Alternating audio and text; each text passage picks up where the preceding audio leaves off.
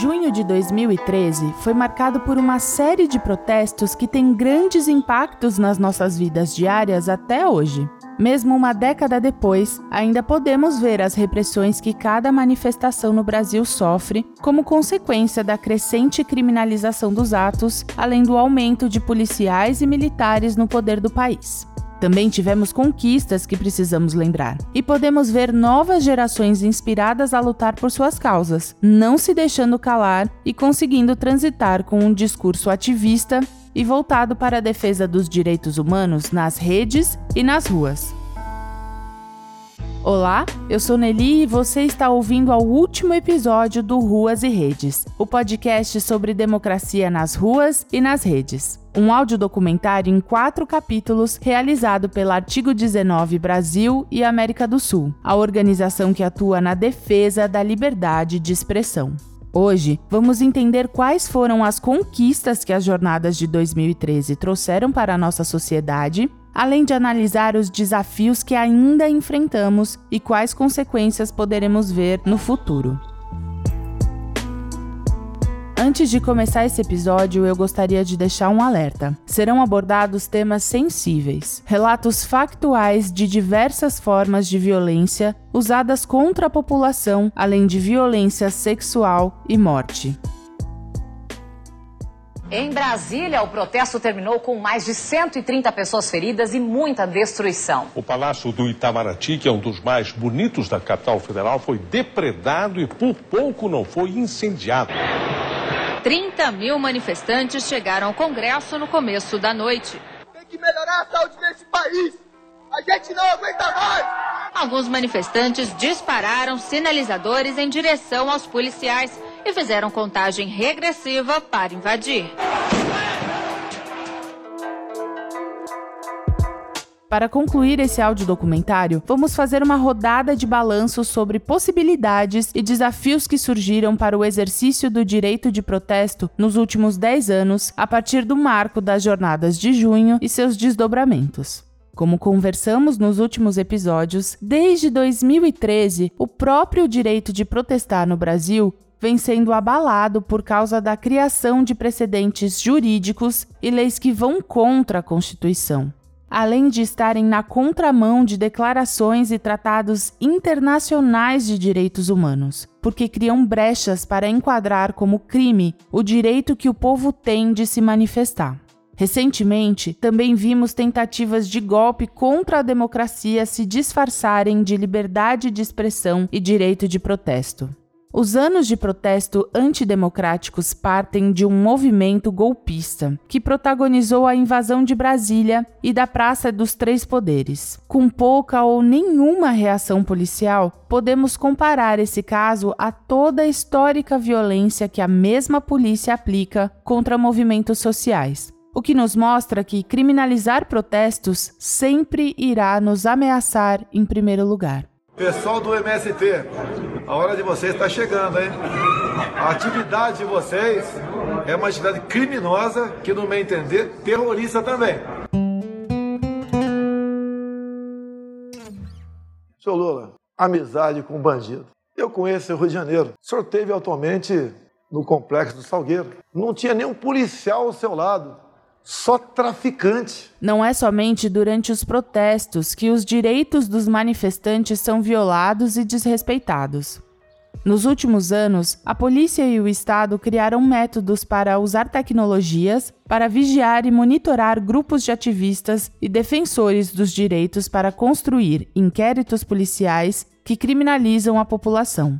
De acordo com um relatório chamado Violações e Resistências na Região Amazônica, a redução do espaço cívico da organização Artigo 19, essas violações dos direitos da população por forças policiais acontece na maioria dos casos, abre aspas, desde o processo de articulação, mobilização e organização política das comunidades e de suas lideranças durante e até mesmo depois das manifestações, com a perseguição, a intimidação e a criminalização dos manifestantes. Fecha aspas.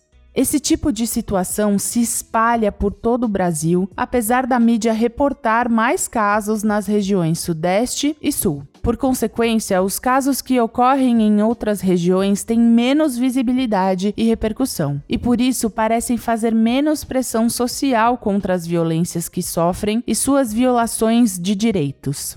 As forças policiais que deveriam, em teoria, proteger a população, ao invés disso, intimidam manifestantes e seus familiares, ameaçam pessoas de morte, usam de desculpas e falsas acusações para criminalizar comunidades. Essas narrativas se aprofundam e ficam ainda mais complexas quando falamos de pessoas negras, indígenas e de territórios periféricos e de favela. Todo esse cenário só piorou com a militarização da política, que nos lembra dos tristes tempos de ditadura militar.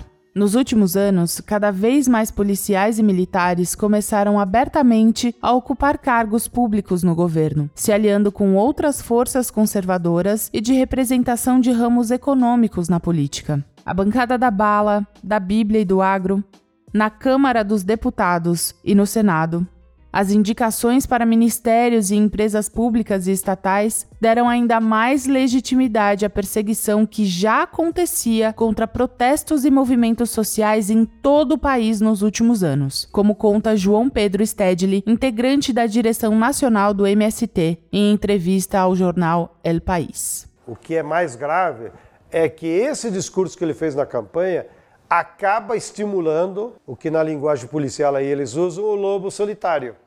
Então o cara agora se acha impune. Desse modo, fica evidente o lugar privilegiado que as polícias e a estrutura militar conquistaram nos últimos anos, quando seu poder aumentou ainda mais, com abertura para interferir em estruturas de poder político e impactar na garantia dos direitos da população. A denúncia dessa situação e a busca da desmilitarização do Estado são centrais na luta pela garantia do direito de protesto. Ao mesmo tempo, devemos sempre levar em conta que a própria sociedade sai perdendo quando o governo usa do seu poder para voltar a população contra as manifestações, condenar publicamente quem protesta por qualidade de vida melhor e desprezar quem está exercendo seu direito democrático. Também com forte memória da ditadura militar brasileira, historicamente as Forças Armadas e de Segurança Pública não são responsabilizadas por abusos de autoridade e pelo uso desnecessário de força na maioria das vezes. No caso dos abusos cometidos em protestos nos últimos 10 anos, não foi diferente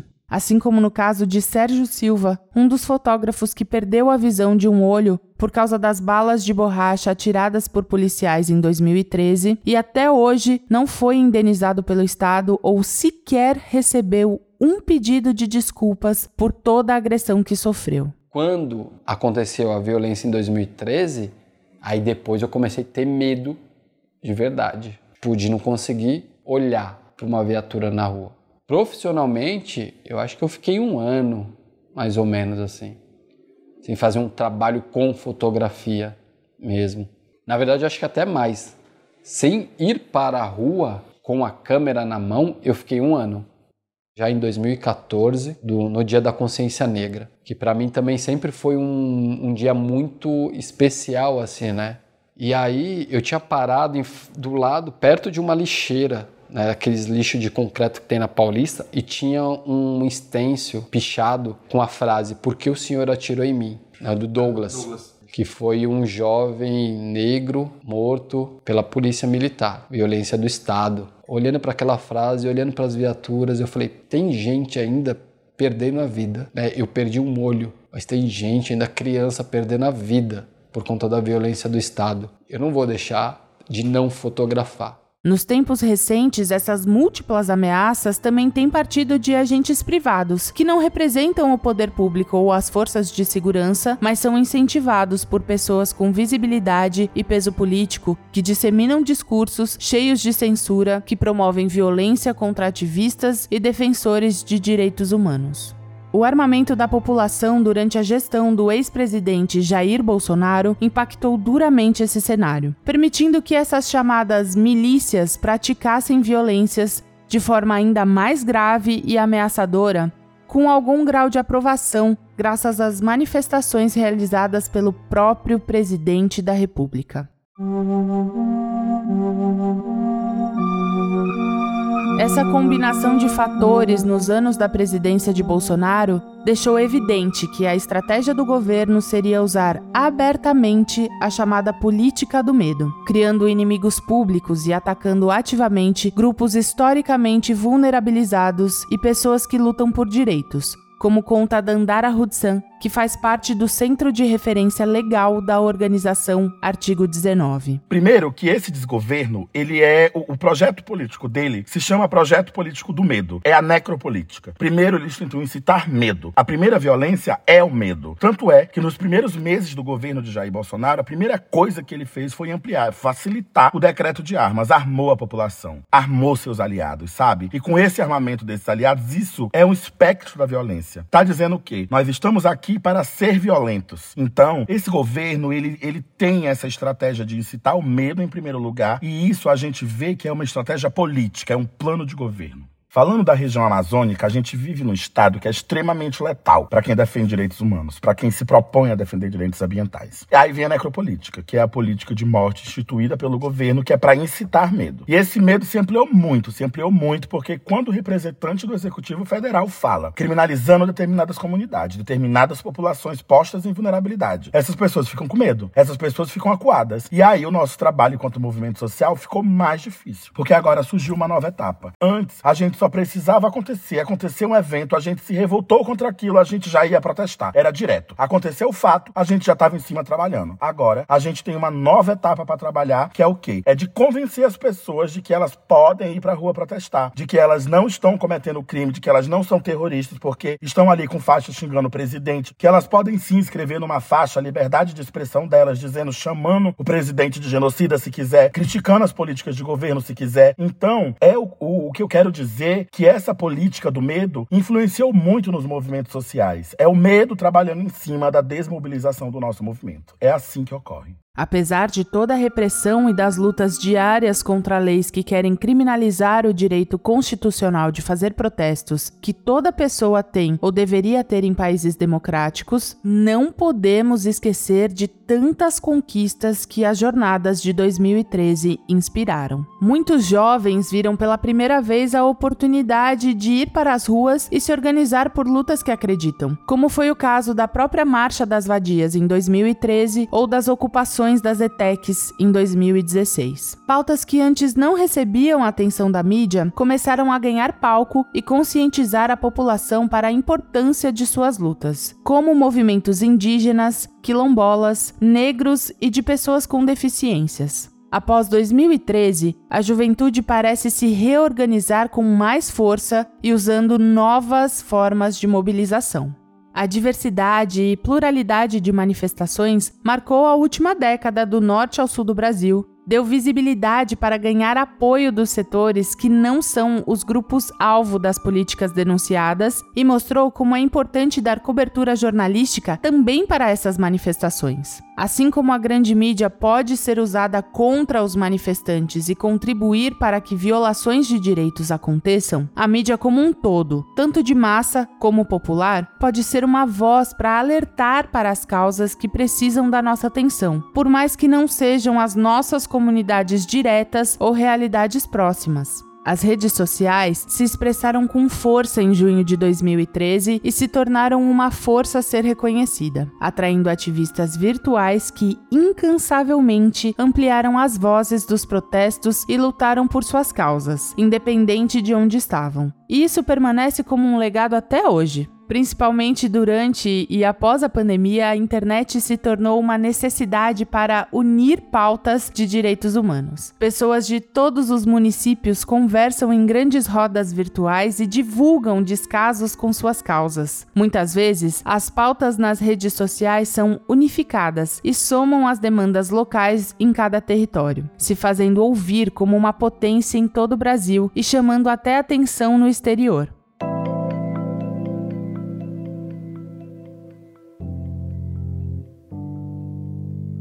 queremos propor uma última reflexão sobre a garantia do direito de protesto nos últimos 10 anos. Repensar quais as bases do tipo de democracia que queremos é fundamental para o direito de protestar. Estes anos foram marcados justamente pela disputa sobre os sentidos e rumos das democracias, nas ruas e nas redes. As violações aos nossos direitos constitucionais são constantes, em alguns casos ainda mais que outros, por exemplo, quando pensamos na violência policial que se direciona às favelas, periferias e pessoas negras como seus alvos principais, ou na ausência de serviços básicos e políticas públicas que garantem qualidade de vida para a população. Quando a comunidade denuncia violências, ausência de serviço e problemas de gestão e governança pública, as vítimas da desatenção são culpadas e responsabilizadas, assim como questiona Gláucia Marinho, que é diretora executiva da ONG Justiça Global, que tem foco em proteger e promover os direitos humanos para fortalecer a sociedade civil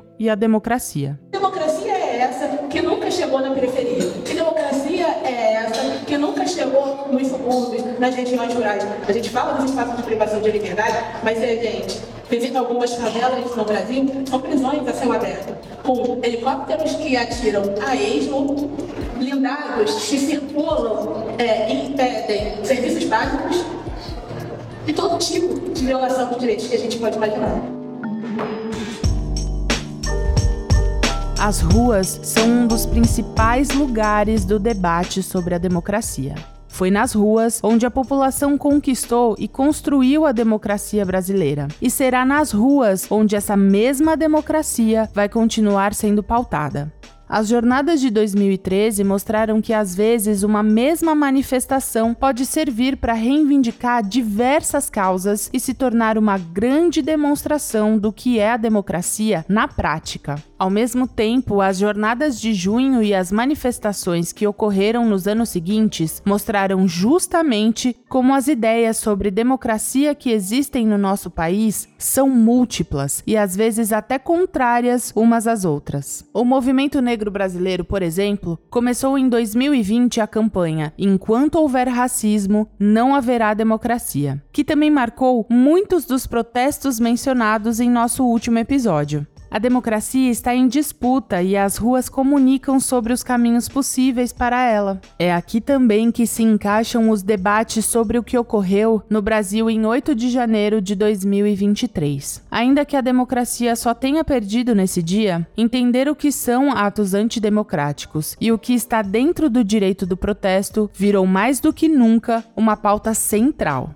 mas a resposta não parece estar em alternativas criminalizantes, que aumentam o risco ao exercício do direito, e sim entender a lógica de direitos humanos em um conjunto. Se o ato atenta diretamente contra os princípios democráticos, contra a garantia de direitos e contra a democracia para o povo, então seus direitos não devem ser protegidos. Portanto, podemos entender que a alma do direito de protesto se encontra justamente na defesa de direitos, como conta a Maria Tranjan, coordenadora da área de proteção e participação democrática da organização Artigo 19. Uma coisa absolutamente relevante e importante quando a gente está debatendo protestos é a gente entender não só concretamente as reivindicações que estão colocadas na manifestação X ou na manifestação Y, é entender qual é o perfil dos manifestantes, o tipo da repressão policial esse tipo de coisa. Isso é tudo muito importante. Mas tem um debate de fundo que é de absoluta relevância até para a gente entender o que é um protesto, o que é o protesto que está abarcado por uma ordem democrática, por que se deve proteger esses protestos é entender que protestos, manifestações, atos e formas de mobilização coletiva são antes de mais nada, propulsores dos direitos humanos. Então, a partir do momento que a gente tem uma reivindicação coletiva, massiva, que passa pelas ruas, passa pelas redes, passa pela comunicação popular e comunitária, passa por conversas de portão, passa por conversas no transporte público e vai se espraiando cada vez mais uma reivindicação por uma vida digna, por uma política pública, por atenção à vida das pessoas, por melhorias na justiça, na saúde, na educação, pela garantia de responsabilização, por violências, inclusive por violências que partiram de instituições, que partiram de forças policiais, e como esse caldo político que vai se formando ao redor disso faz com que hoje, muitas vezes, a partir de um protesto que muitas vezes vai começar pequeno, com pouca gente, com pouca demanda, de repente tome uma repercussão nacional. De repente a gente tem um debate sobre direitos humanos, sobre a compreensão de que esses direitos são nossos e que a gente pode reivindicar, que a gente pode buscar que o Estado garanta a nossa possibilidade de viver de uma forma mais digna, e isso se espraia desde o centro da cidade de São Paulo até o interior do estado do Amazonas. E de repente a gente tem mobilizações de nível nacional em torno de agendas de direitos humanos que conscientizam a população da existência desses direitos, da possibilidade de viver uma vida digna, de que não é um absurdo a gente solicitar ao Estado, às instituições e a outros grupos que a gente possa viver, que a gente possa viver dignamente. Isso é falar sobre direitos humanos. E a forma como os protestos aconteceram nos últimos 10 anos e quiçá, se tudo continuar correndo dessa forma, que acontecerão nos próximos 10 também, é justamente garantir que todas e todos nós tenhamos a possibilidade de saber quais são os nossos direitos e de saber o que a gente pode cobrar para que eles sejam cumpridos de fato. Essa é uma importância de fundo dos protestos, que os direitos humanos estejam em debate, estejam em debate nos diferentes territórios, em diferentes realidades, em diferentes vozes, com diferentes perspectivas, reivindicações, mas que seja, antes de mais nada, um debate sobre direitos, um debate sobre a garantia de uma vida digna, a garantia de uma vida igual, de uma vida justa.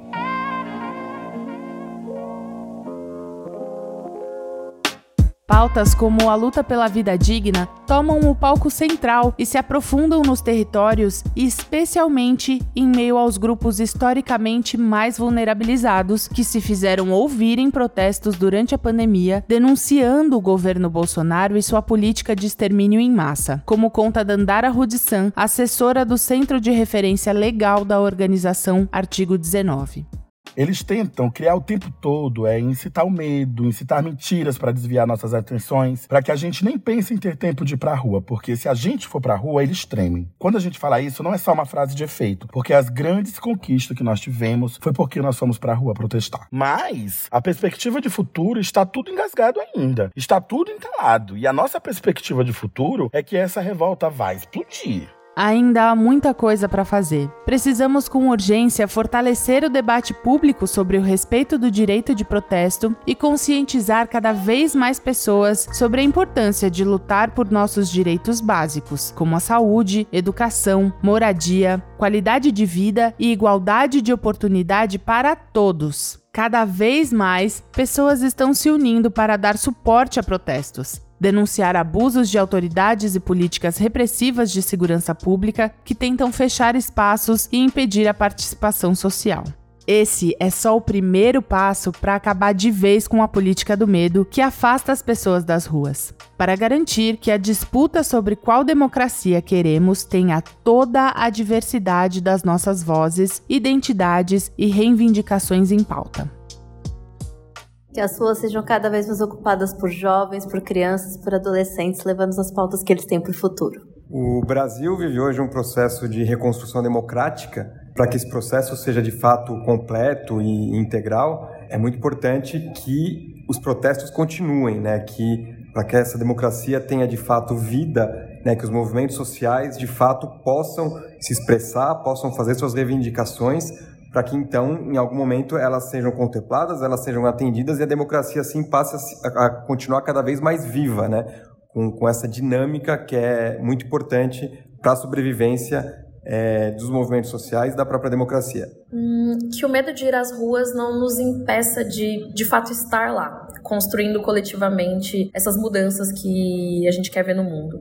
Bom, quando a gente está na rua, com as nossas bandeiras, é como se a vida ganhasse um novo brilho, como se o coração batesse mais forte. E eu espero que nesse próximo período a gente consiga continuar ocupando os espaços com mais força e esperança de dias melhores. Eu espero viver num mundo em que todos os corpos possam se sentir livres e seguros para se expressar livremente.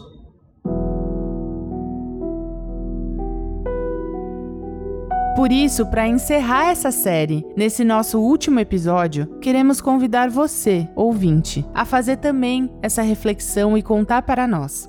O que você espera para os 10 anos futuros? Como você acha que a nossa democracia estará nos anos que ainda virão? Quais protestos pautarão a agenda pública no próximo período? Quais reivindicações ganharão peso nas ruas e nas redes no futuro? O que podemos fazer juntos para construir uma democracia que nos represente, pautada pelos direitos humanos e pela luta contra as desigualdades? Eu sou Nelly e você acabou de ouvir Ruas e Redes, o podcast da Artigo 19 sobre democracia nas ruas e nas redes. Um audiodocumentário em quatro capítulos sobre os eventos que marcaram a política nacional nas últimas décadas. 23 condenados no Rio de Janeiro por participarem das jornadas de junho. Em particular, Luiz Rendeiro. Sérgio Silva, Alex Silveira e outros que deixaram de ver em razão de balas de borracha. Caio Castor e outros comunicadores constrangidos no exercício profissional durante a cobertura de protestos. Rafael Braga. Amarildo. Os 26 investigados do caso Balta. A cada secundarista. Nossas companheiras e companheiros do Levante pela Terra. A Antônio Tavares e os que lutam por terra e território. Marielle Franco.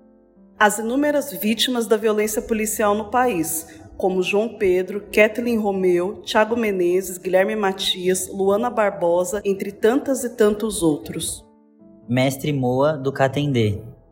Mãe Bernadette Pacífico. E todas as outras pessoas que tiveram sua vida ameaçada, perturbada, enclausurada ou ceifada simplesmente por lutar. Lembrar também é uma estratégia de luta.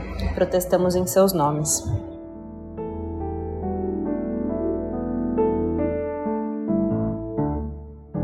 Apresentação: Nelly. Direção e produção: Julie Souza. Pesquisa: Artigo 19 e Tata Finoto. Roteiro: Tata Finoto. Edição: Julie Souza e Bergs. Contém pequenos trechos de áudios de É o País? UOL. Este podcast é um produto áudio produtora.